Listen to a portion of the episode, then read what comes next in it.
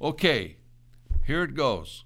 If you find this interesting, share it with your friends immediately because it may well be censored even more than the gods of the internet already censor our videos.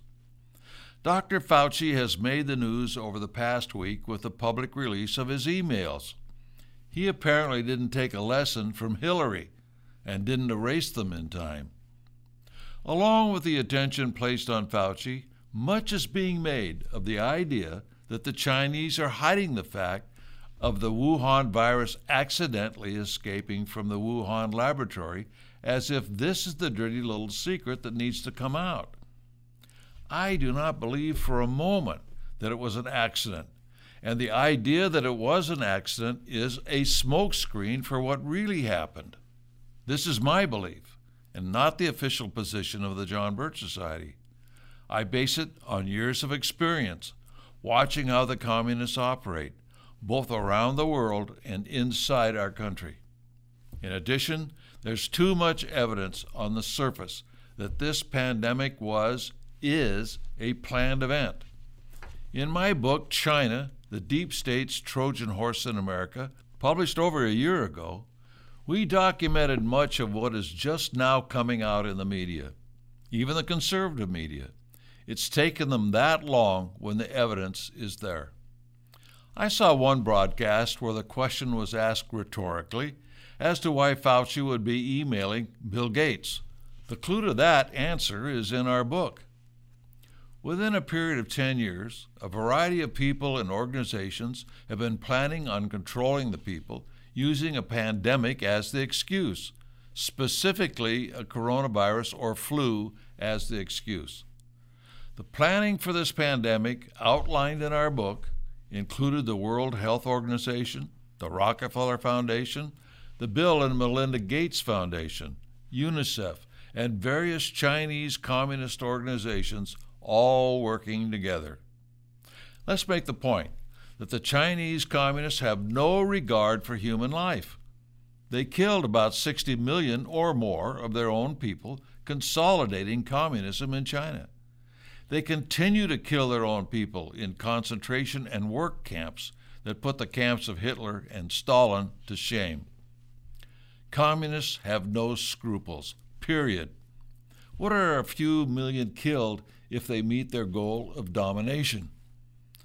the net result for China in this pandemic has been to set back America economically while imposing controls on the people at the same time in violation of the Bill of Rights.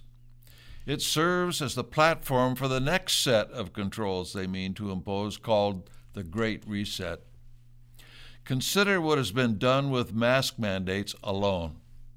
Dr. Fauci, who's been pushing the mask mandates all year, con- contradicts himself in an email sent in the early days of the COVID 19 pandemic. In an email dated February 5, 2020, Fauci wrote, quote, Masks are really for infected people to prevent them from spreading infection to people who are not infected, rather than protecting unaffected people from acquiring infection, unquote. He then added that, quote, a typical mask you buy in the drugstore, unquote, doesn't really keep the virus out because the particles pass through the material, but said it might, quote, provide some slight benefit if someone coughs or sneezes on you, unquote. He finished with this quote I do not recommend that you wear a mask, particularly since you're going to a very low risk location, unquote. The Chinese are engaged in a triad of military initiatives for future war. They involve outer space, cyber warfare, and biological warfare. The biological laboratories are under the control of the People's Liberation Army, and the biological leader in China is General He Lai. Just a few weeks ago, a research professor at the China Institute of Fudan University a Chinese communist think tank, stated that, quote, in 2020, China won the trade war, science and technology war, and especially the biological war. Did you realize what we have been dealing with is a biological war? Most people apparently haven't and still believe the pandemic was an accident the Chinese are unwilling to admit. I personally believe that they have something far more serious that they are hiding. Too many people, both in the United States and China, have been planning on this pandemic for a decade, including Dr. Fauci, who helped finance the Wuhan laboratory. Yet, with all of the evidence, none dare call it conspiracy.